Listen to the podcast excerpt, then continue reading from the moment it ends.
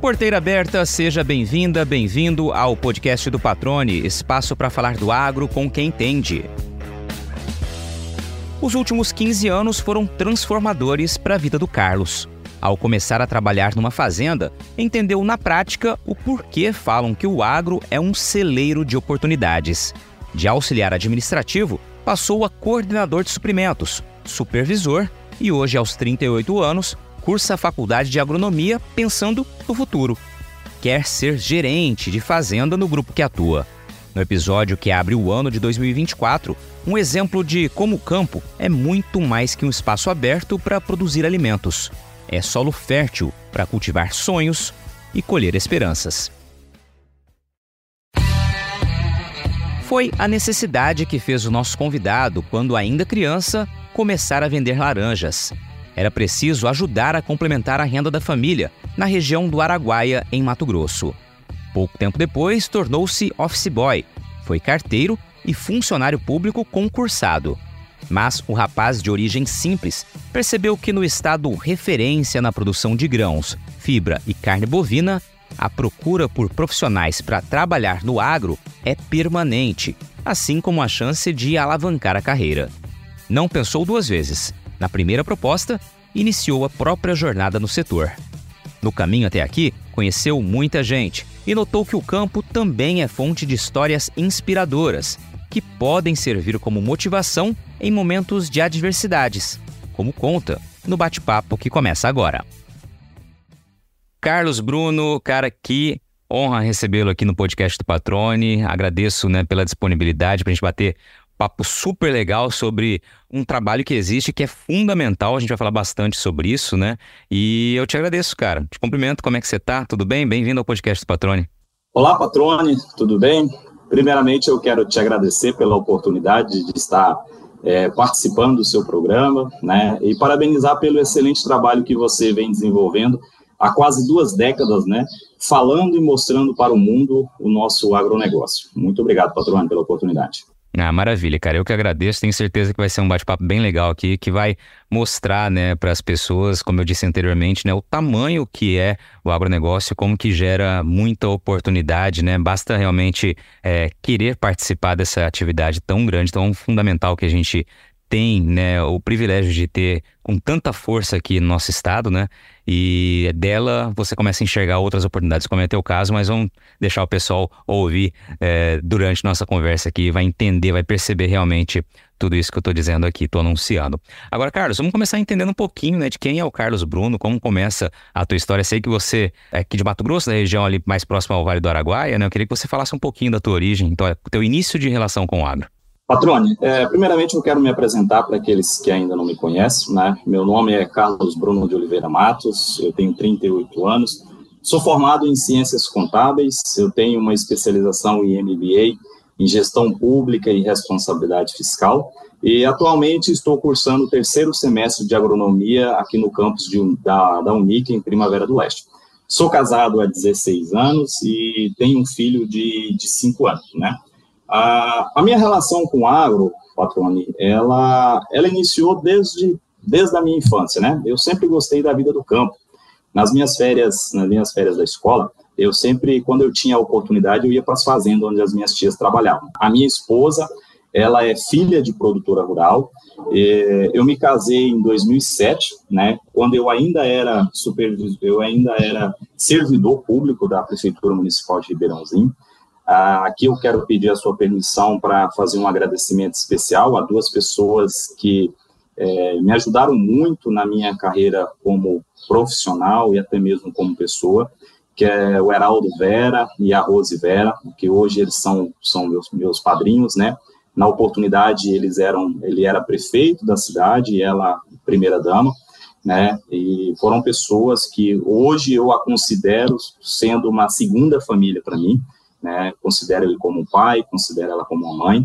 E no, no decorrer do nosso bate-papo eu vou é, mostrar para vocês como que essas pessoas entraram na minha vida.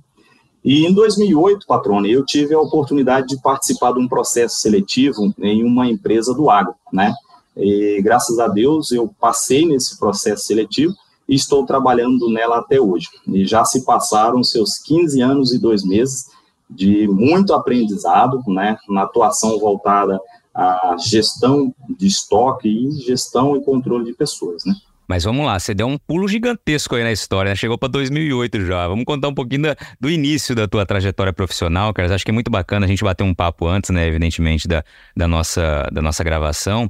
E eu queria realmente que você trouxesse um pouquinho disso, né? A tua origem ali na, no município que você nasceu, né? E como começa a tua vida, tua vida profissional, né? Tua carreira profissional, que é um início bastante comum com várias pessoas, né? Acho que é bem legal a gente trazer isso aqui. Patrone, é, Falando em carreira profissional, né, eu considero que carreira profissional é aquele é o seu primeiro trabalho, né, aquilo ali que você faz para você para você ter o seu dinheirinho e tudo mais.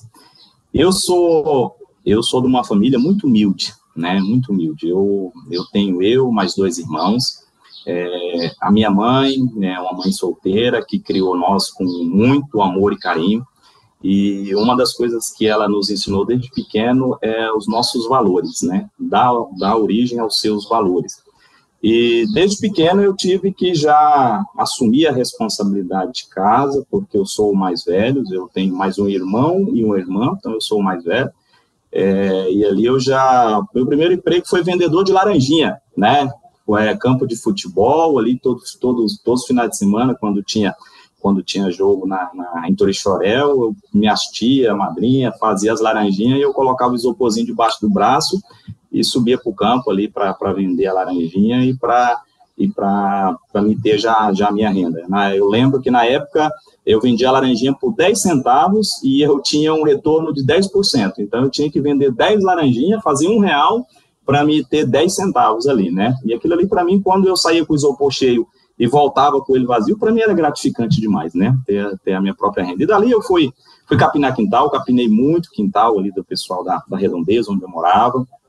E, e aí, com isso, é, sempre tendo a, a, a, maturidade da responsabilidade, né? Eu fui uma pessoa que eu não que eu não tive muita infância, até mesmo porque eu tive que, que assumir a responsabilidade de casa muito cedo. Aí você tinha quantos anos nessa época aí?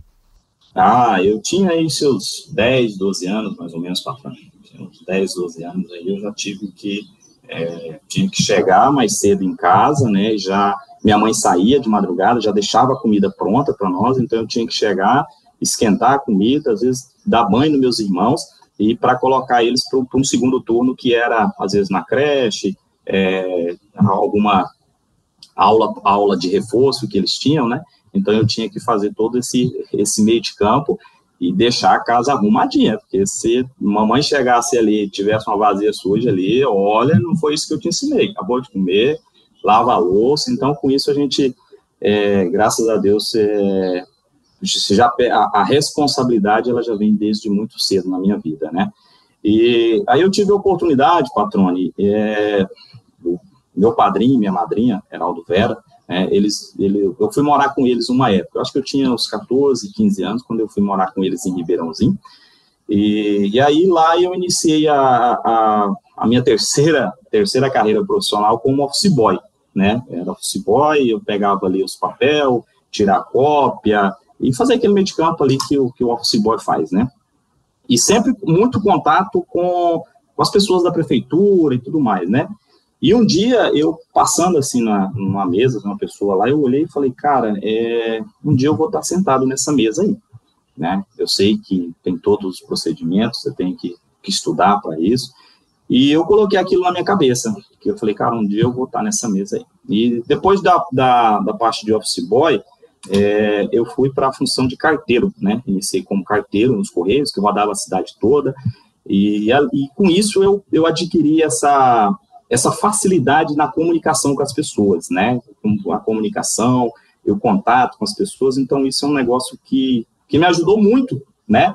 Na, na minha trajetória dentro da empresa que eu trabalho hoje, justamente por causa disso, que você conversa, você entende, você para para ouvir as pessoas, você chegar para entregar uma carta, o cara, e aí, tudo bem? Então, ali você já, né, você já, já tinha esse, esse, esse vínculo. E aí, Patrone, é, surgiu a oportunidade de um concurso público em Ribeirãozinho. E eu falei, eu vou, eu vou me, me esforçar para me fazer. Aí, na época, eu paguei um, um, um, cursinho particular ali mesmo, com alguns professores, na época que estava ajudando, né? E passei, passei no concurso público, fui chamado. Eu fiquei, eu acho que uns dois anos, dois anos e meio ali na parte de, de concurso, né? Aí, quando surgiu, quando veio quando eu, eu casei, né? Aí, quando eu casei, aí eu falei, cara, é, o meu concurso na época era para nível médio, eu ainda não tinha concluído a minha, a minha graduação, né? Então, eu, eu fiz o concurso para nível médio. Recém-casado, né? Acho que é quase que a realidade de todo todo mundo, recém-casado, o negócio ali estava meio, tava meio difícil, e eu sempre fui uma pessoa, assim, que eu é, sempre busquei algo a mais para minha vida, né, algo a mais para minha vida, e eu falei, cara, é, a prefeitura, para mim, é, foi uma escola onde eu aprendi muito, sou muito grato às pessoas que, que me ajudaram, é, mas é aquilo ali, é o concurso público, não tem como fazer milagre né? É o concurso público, é a sua função, é o seu salário. E aí foi quando eu decidi e falei para minha esposa, falei, falei, amor, acho que a gente vai ter que buscar, buscar novos horizontes, né? E ela me apoiou, como sempre me apoia, falou, ó, então vamos embora. E foi quando eu comecei é, elaborar os currículos e comecei e comecei a, a divulgar. É, antes de entrar nessa empresa que eu estou atualmente, é, eu fui para Altaraguaia, fiquei dois meses, fiquei quase dois meses numa empresa em Altaraguaia, porque foi naquele momento que eu comecei a distribuir os currículos, e a primeira que me chamou, eu analisei e falei, cara, eu acho que é uma oportunidade bacana, fui. Era ligada ao agro ou não? Isso, é, a, a, outra empresa também era ligada ao agro, só que era ela, ela na parte da, de commodities, né, já era mais, recebeu o produto já pronto e fazia ali o processamento. E, e aí eu recebi essa oportunidade dessa outra empresa, fui lá, olhei o ambiente, gostei, né, e aí me dediquei, falei, cara, eu acho que é aqui, né? Entreguei na mão de Deus, eu sou um cara evangélico, e Deus abriu as portas e atualmente estou até hoje nessa empresa. Legal. Deixa eu só tirar uma dúvida aqui, Carlos. Você é natural de qual município? É Torixorel ou Ribeirãozinho? Fiquei na dúvida, ou nenhum dos dois. eu, eu, assim, meu coração é dividido, patrônio. A metade ele é de Torixorel, a metade ele é de Ribeirãozinho. Eu nasci, eu nasci, meus familiares, todo é de Torixorel né? Então, eu tenho 38 anos, eu acho que morei a metade da minha vida em Torixorel, e depois foi quando eu fui para Ribeirãozinho, né? Para ir lá em Ribeirãozinho, é, eu casei, construí a minha família, então eu, eu falo que eu sou da metade ali. As cidades são muito próximas, né? São cidades muito maravilhosas, eu tenho um amor pelas duas. Para quem não conhece, está visualizando, né, imaginando o mapa de Mato Grosso, a gente está falando já na região próxima ao estado de Goiás ali, né? A gente está falando já ali na região conhecida como Vale do Araguaia, região do Araguaia, né? Isso, isso mesmo. Ela fica. É, você saiu, você, você, pegou Barra do Gar, você vai passar Pontal do Araguaia, você já vai chegar a Torixorel. E depois ali mais, mais 50 quilômetros ali, você chega a Ribeirãozinho. Então são duas cidades muito próximas. Legal. Você falou, Carlos, que a sua esposa ela é filha de produtor rural, né? Qual a atividade que eles desempenham? Que eh, plantam? É pecuária? Qual que é a realidade deles? A minha sogra é produtora rural na parte da pecuária, né? O forte deles é a parte da pecuária. A minha sogra, o meu cunhado também, né, que está assumindo a, os negócios da família, então eles é voltado para a parte da a parte da pecuária, né? Então a gente fica ficava muito próximo, né? E a, as propriedades são muito próximas da cidade, então assim fica ali 5, 6 quilômetros da cidade, então às vezes todo final de semana, quase todo dia a gente está ali naquele no, no, ambiente mesmo do, do agro ali. E aí, Carlos, essa proximidade né, maior com o agro, não só física, mas por estar tá, a sua esposa ser filha né, de produtores rurais, isso influenciou de certa forma, de alguma forma, uh, na hora que você distribuiu esses primeiros currículos, esses primeiros portfólios aí para tentar mudar profissionalmente uh, o rumo da tua carreira? Positivo, Patrone. É, assim, a gente ouvia falar muito, né, do agro, as empresas, ah, não sei o quê, fazenda, e aquilo ali foi, foi é, eu fui criando uma, uma imagem na minha cabeça, né, de como que seria uma fazenda, é, produtora de soja e tudo mais, e aquilo ali eu falei, cara, eu tenho que conhecer, né, eu tinha, é, tenho alguns colegas que já, que trabalham nessa empresa que eu tô, alguns familiares também, e eles falaram muito bem, cara, é um negócio lá, é o tratamento que você, que você recebe, os benefícios que aquela empresa te fornece, questão de alojamento. Então, você vai criando aquilo na sua cabeça que eu falei, cara, eu tenho que conhecer, eu tenho que conhecer isso, né? E quando eu optei em, conhecer, eu vi que realmente era até a, a, mais daquilo que eles, daqueles que eles falavam, né? Então, assim, é, eu costumo dizer que é, as pessoas que não são apaixonadas pelo agro são pessoas que realmente não conhecem, né? Não conhecem o, o verdadeiro, o verdadeiro agronegócio. Investir em sementes de alta qualidade é fundamental para o sucesso de uma lavoura. Quando este investimento é planejado com antecedência, o resultado, claro, é ainda melhor. Então, que tal começar a programar agora a safra 2024-2025, adquirindo o insumo de uma empresa com mais de 20 anos no mercado e uma história associada ao tripé qualidade, credibilidade e inovação? A AgroSol tem um portfólio completo para sua safra, com opções de cultivares de soja nos diferentes contextos e realidades de todo o cerrado brasileiro, com as melhores tecnologias dos principais obtentores do mercado. A excelência dos produtos e serviços oferecidos pela AgroSol é condição seguida à risca para garantir os resultados e a satisfação do agricultor. Vale lembrar que a AgroSol tem dois centros de distribuição de sementes em Mato Grosso, localizados estrategicamente, um na BR-163 e o outro em Campo Verde, garantindo logística eficiente, com entrega rápida, na hora certa e mais segurança e tranquilidade para você começar a safra. Para saber mais, é só entrar no Instagram da Agrosol ou acessar o site agrosolsementes.com.br. Bom, só para a gente deixar claro para quem está ouvindo, né, o Carlos trabalha o, esses 15 anos, como ele mencionou, uh, que ele está no agro, de cabeça mergulhado no agro, né, é uma das grandes empresas aqui, uma das, um dos grandes grupos né, de produção agropecuária aqui em Mato Grosso. E, e como é que foi quando você começou a trabalhar nesse grupo, quando você viu a dimensão, como você, quando você passou a, a, ver a realidade do dia a dia numa fazenda, né, em termos de produção, como é que foi esse, esse momento para você? O que, que você se recorda disso, Carlos? Patrone, eu assim, eu sinceramente eu não tinha é, uma noção do que era, né, do que era o, a grandeza que isso é. E me chamou muita atenção até mesmo a parte de estrutura, né? Quando a gente às vezes está falando assim de fazenda, às vezes as pessoas pensam, ah, fazenda. Cara, mas você chega e vê assim que é, parte de escritório, é, parte de almoxerifado, né, aquela grandeza toda, você fala, poxa, cara, isso aqui não é, não é uma fazenda, né? Isso aqui é uma empresa, uma empresa muito grande, né? Então, assim, eu acho que é, essa, essa estrutura né, que, a, que o agro tem hoje, as condições que o agro dá hoje para as pessoas trabalhar, é uma coisa que chama muita atenção. Então, eu fiquei, fiquei impactado com isso, né?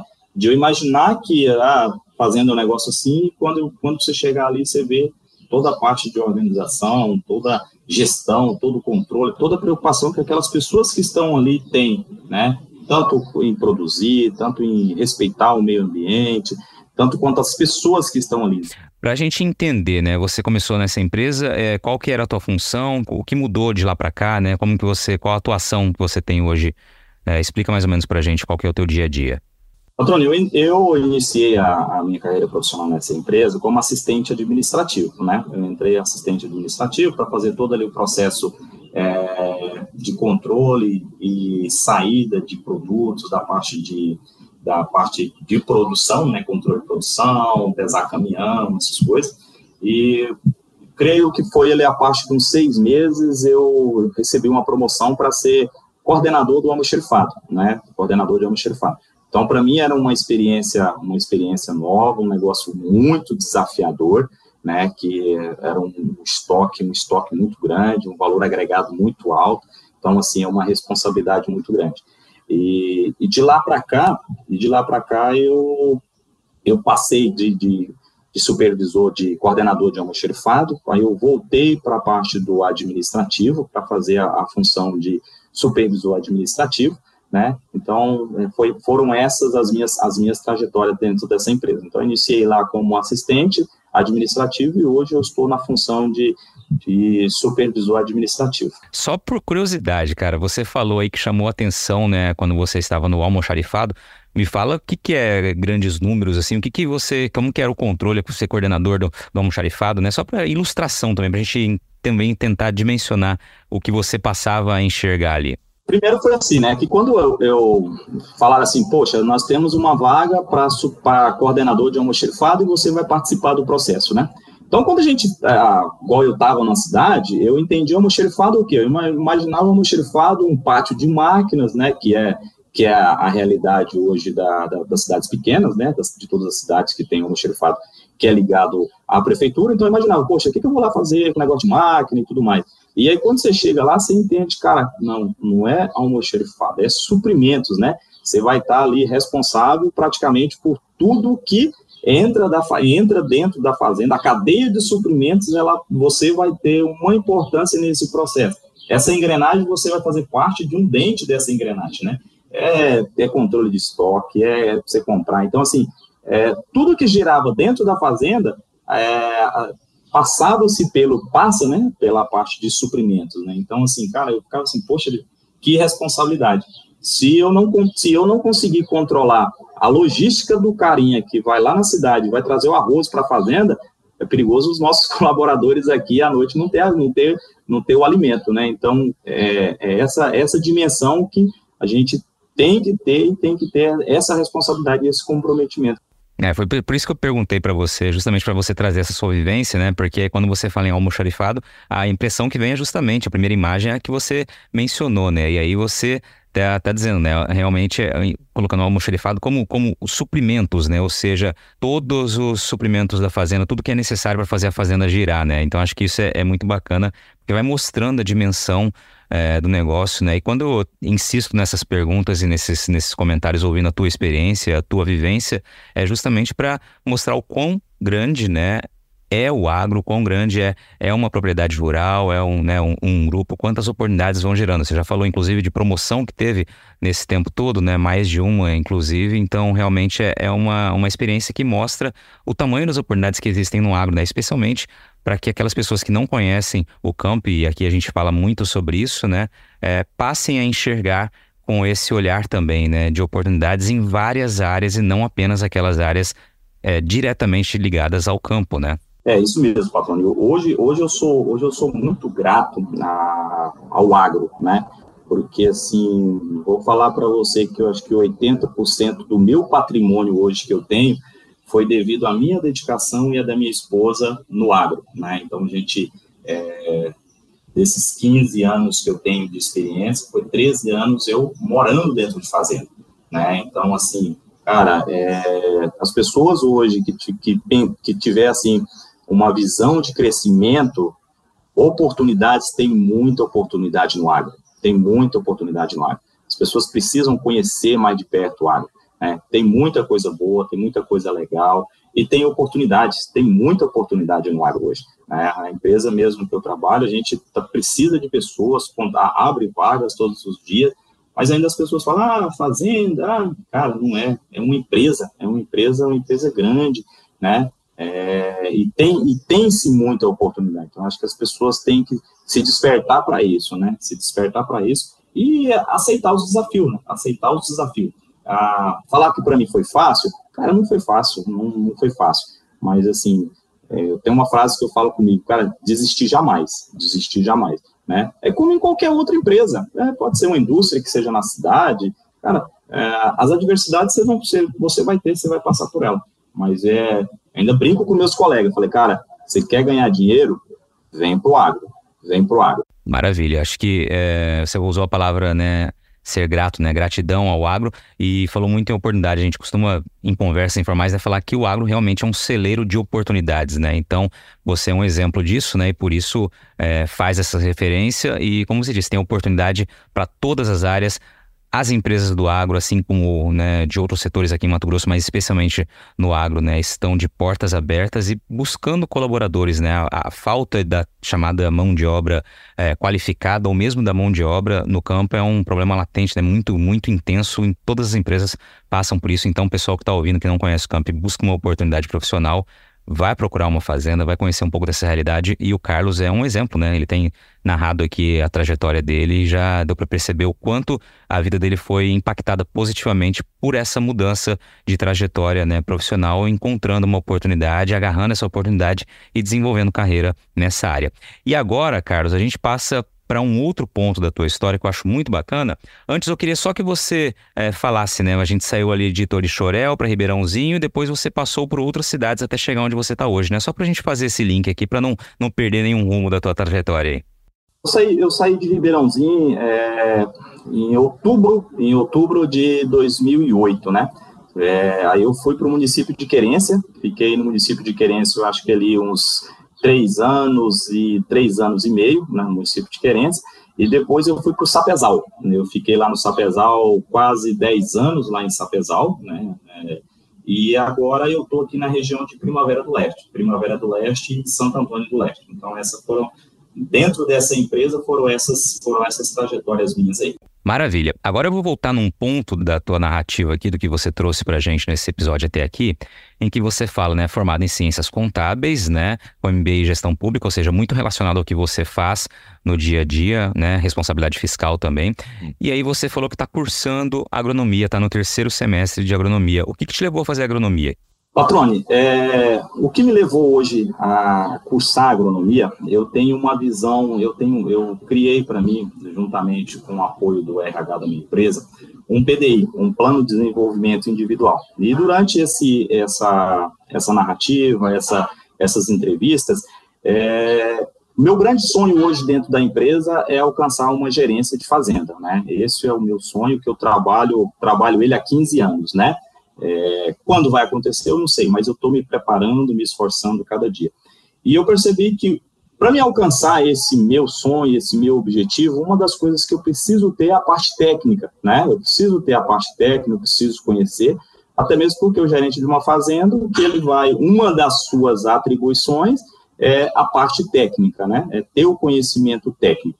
É, então, isso que foi que me levou a, a, tomar essa decisão e falar, cara, eu quero migrar de área, né, vou fazer uma transição, mas uma transição bem tranquila, então eu tenho excelentes professores dentro da, dentro da empresa que eu trabalho, então estão me ensinando e tem professores que estão tá até mais empolgados que eu, fala, cara, vamos lá, você consegue, ó, isso aqui é uma planta, ó, isso aqui é uma erva daninha, ó, isso aqui é o estágio da soja, então assim, cara, é, é é gratificante você, você trabalhar ao lado de pessoas assim que estão, que apoiam os seus projetos, né? Cara, muito legal e muito legal é enxergar, né, toda essa possibilidade que você tem enxergado, né? Realmente é muito bacana isso, né? Você tem desenvolvido essa carreira e já está olhando lá adiante, já traçou aqui qual é a tua, a tua meta, né? E está realmente trabalhando para isso, né? Como você disse, com calma, um passo de cada vez, mas sem deixar de progredir, né? Então você realmente está trazendo mais um ponto muito legal do ponto de vista profissional, é mirar realmente ter um foco, né, um objetivo e trabalhar por ele, né? E você está fazendo a faculdade muito bacana e certamente você vai, vai conseguir seus objetivos aí. Aí, Carlos, você falou em um determinado momento que gosta muito de conversar também com pessoas, né? Tá em contato com pessoas. E aí a gente passa para um, um outro projeto que você tem, né? E eu queria que você começasse a falar um pouco sobre ele, né? Então a gente tem a tua história dentro da, do agro até aqui, né? O foco no local que você trabalha, a tua meta é, futura e tem um projeto paralelo que você também é, relaciona ao agro. Eu queria que você começasse a trazer um pouquinho desse trabalho. Então, Patrone, é, como essa trajetória minha, né? Assim, igual te expliquei, desses 15 anos que eu tenho dentro dessa empresa, 13 anos dele foram é, morando dentro da fazenda e trabalhando ao mesmo tempo. Então, a distância ali, às vezes, da, das residências onde a gente morava, dava 100 metros praticamente, né? Então, ficava tudo, tudo ali dentro da sede. E, e com isso, Patroni, é, nos, nos deixa, nós como gestores, muito próximo dos seus funcionários, né? Você, você fica muito próximo dos seus funcionários porque você está você tá trabalhando ali, você está morando ali, às vezes o cara passa em frente o cara passa em frente à sua casa, então ali você senta, conversa com ele, é, procura entender um pouco mais da, dessa, dessas pessoas, né, entender um pouco é, o sentimento dessas pessoas. A maioria dos nossos colaboradores hoje são pessoas que vieram de outros estados, deixaram, deixaram a família e vieram para Mato Grosso em busca de um sonho, em busca de um objetivo. Só que estamos falando de pessoas. Pessoas, elas têm sentimentos, né? Então, chega ali um exemplo, chega é, o dia do aniversário do seu colaborador, a família dele está longe, chega o dia dos pais, os filhos deles estão longe. Então, nós como gestores, muitas das vezes você tem que ser um, um pai para o cara, dependendo da idade, você tem que ser um filho, você tem que ser um psicólogo. eu, eu tenho oportunidade de, de trabalhar, patrão, dentro da minha, dentro da minha equipe, com pessoas que têm idade para ser meu filho, né? E tem pessoas que têm idade para ser meu pai, né? Então, assim, é um leque de conhecimento que você tem.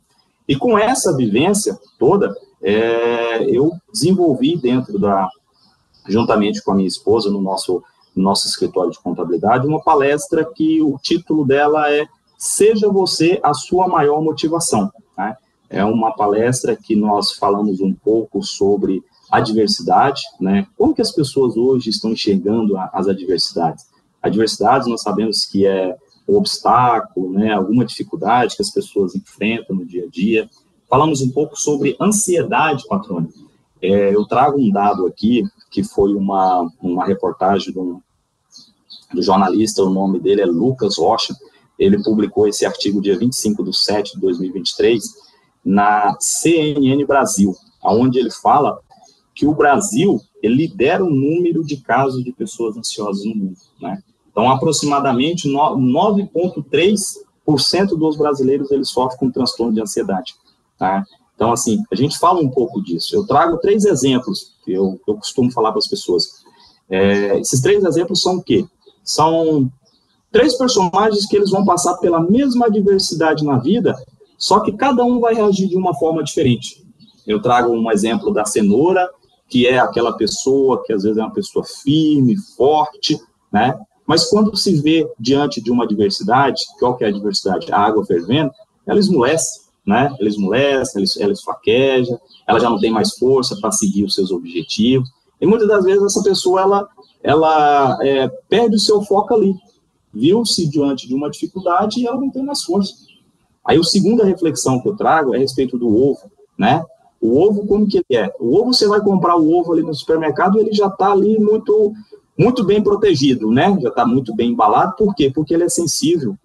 Ele é sensível, ele não é, ele não, não, não pode ser ter muito toque. Se tiver muito toque ali, ele vai quebrar.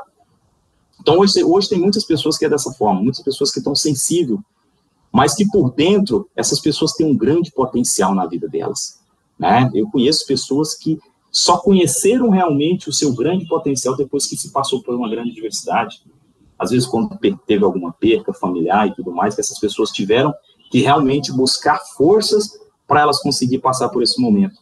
Então, essas pessoas eu classifico elas como ovo, que só vai reconhecer realmente o seu grande potencial a partir do momento que elas encararam uma adversidade. Trago a terceira reflexão, que é sobre o café.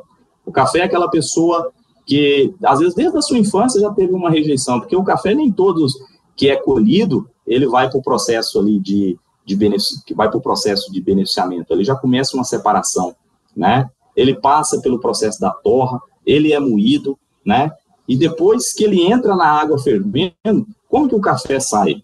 O café sai sendo uma das bebidas mais elegantes do mundo. Eu falo que o café, em qualquer lugar do mundo que você chegar e falar, eu quero um café, as pessoas vão saber de acordo com as suas línguas, né? Por quê? O café se tornou referência. Eu falo para as pessoas, gente, não importa o que você fez para chegar até aqui, não desista, não desista dos seus sonhos, não desistam de lutar. O único, único direito que nós temos na vida é de não desistir, né? Não desista das pessoas, não desista dos seus sonhos. Às vezes as pessoas elas, elas passam por qualquer é, tempestade ali já é motivo para, ah, não vou dar conta, eu não vou conseguir tudo mais, e é, não, não pode ser assim. E falo também um pouco de equilíbrio emocional, é, principalmente nós que trabalhamos no agro, não só no agro, mas na nossa vida, nós precisamos ter o equilíbrio emocional. O agro, nós trabalhamos numa indústria de céu aberto, aonde nós não temos controle nenhum sobre ele. Um exemplo é o que nós estamos passando atualmente, essa questão climática. Né? Então, se as pessoas elas, elas não tiverem um equilíbrio emocional, não, não, não ter é, isso muito bem traçado na sua vida, elas acabam, às vezes, tomando muitas decisões precipitadas. O investimento no campo é um investimento muito alto. Né? Você errar o momento da colheita, você errar o momento do seu plantio, né? atrasar, às vezes, uma pulverização, então isso tem um impacto muito grande. Então, eu falo que a, as empresas hoje, elas estão investindo e eu vejo que precisa investir mais é, no emocional das pessoas, no emocional da sua liderança, no emocional da sua base, porque são essas pessoas que tomam as decisões. E se você está com o seu emocional abalado, né, é, se você não está muito bem consigo mesmo, isso aí é, vai acarretar em prejuízo e prejuízo grande para a empresa. Muito bem, Carlos. E aí, esse material que você reuniu com essas observações, análise, você e sua esposa, estão levando de que maneira esse conteúdo? Vão ser apresentações, palestras? Qual que é o objetivo que vocês traçaram? Patrone, é, inicialmente nós estamos é, fazendo esse trabalho como palestra, né? Nós temos a nossa página lá no, no Instagram, que é arroba cmcontabilidade 2023, é, e lá a gente tem, tem, os, tem alguns materiais, mas é, a forma que nós estamos levando isso para as pessoas é de forma é a palestra, né? Apresentando para apresentando para eles. É, então a gente está fazendo esse a gente está fazendo esse trabalho, essa divulgação, né? Primeiramente para que as pessoas possam estar é, tá conhecendo esse esse material nosso e assim mais uma vez agradecer essa oportunidade de estar tá apresentando isso e vejo que as pessoas é, precisam cada vez mais valorizar o seu emocional. Valorize o seu emocional. Você está ouvindo o podcast do Patrone.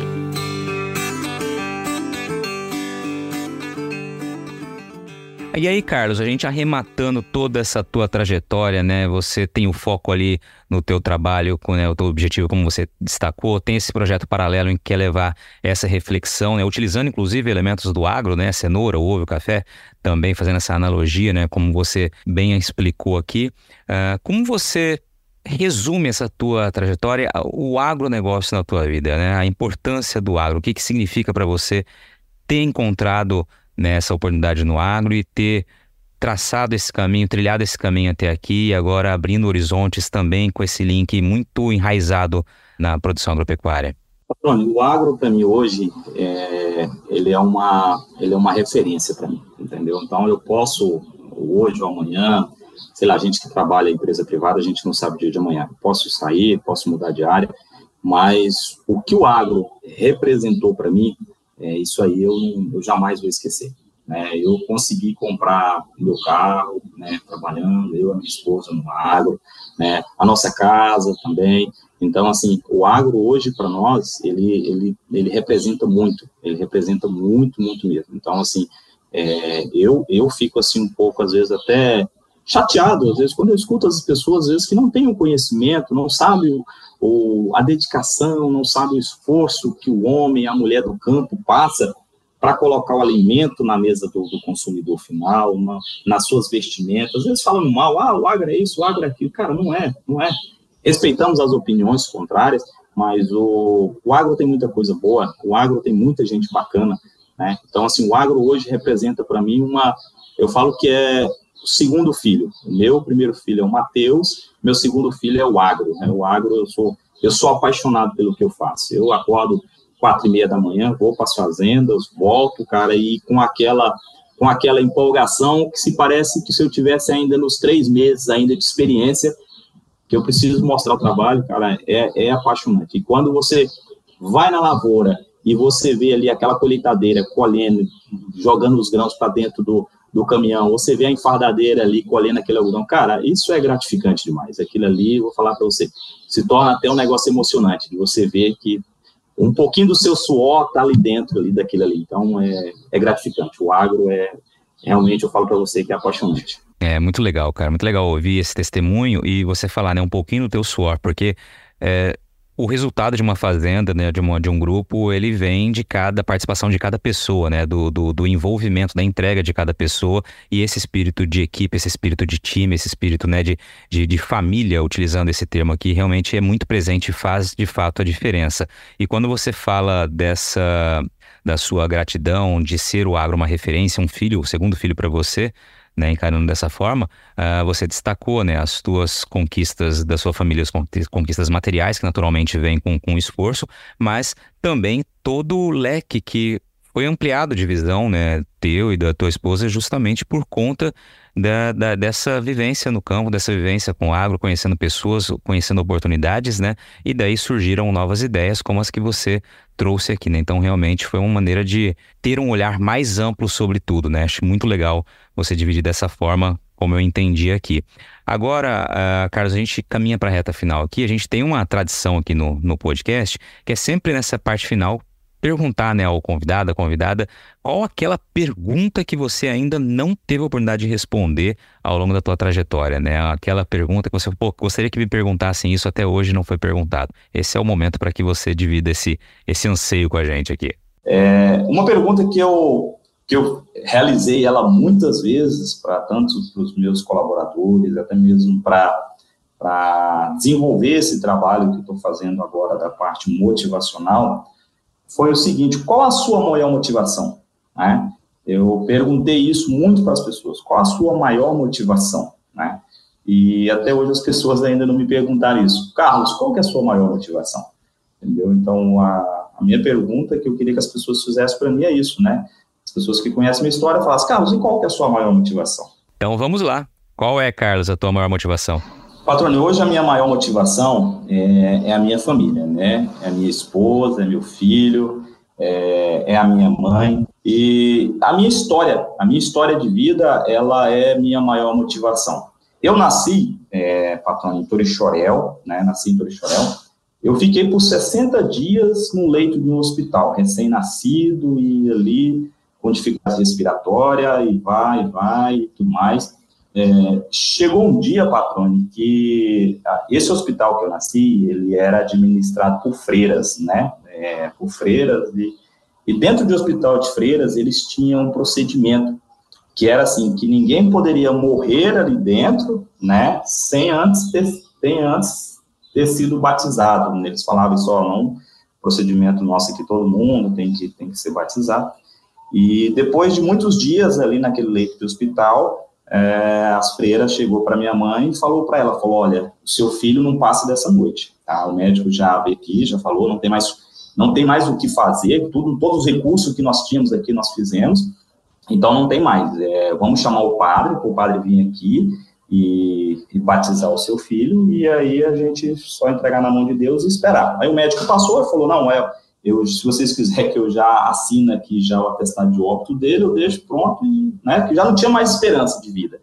Aí você imagina, uma mãe recebeu uma notícia dessa de um filho. Cara, eu sou pai e eu tenho meu filho, e meu filho, eu, eu falo para ele que ele é do, ele é, ele veio no 5G já, ele já nasceu com o chip dele é 5G, a tecnologia dele já é já é uma tecnologia avançada. E quando esse é criança, cara, ele dá uma baqueada, cara, meu coração chega, porque você conhece seu filho, né?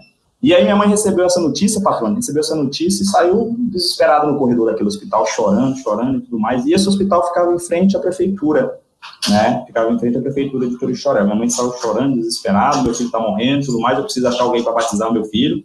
E foi nesse momento que ela encontrou o Heraldo Vera, a Rose Vera, que trabalhava na prefeitura, né? Foi nesse momento que eles entraram na minha vida.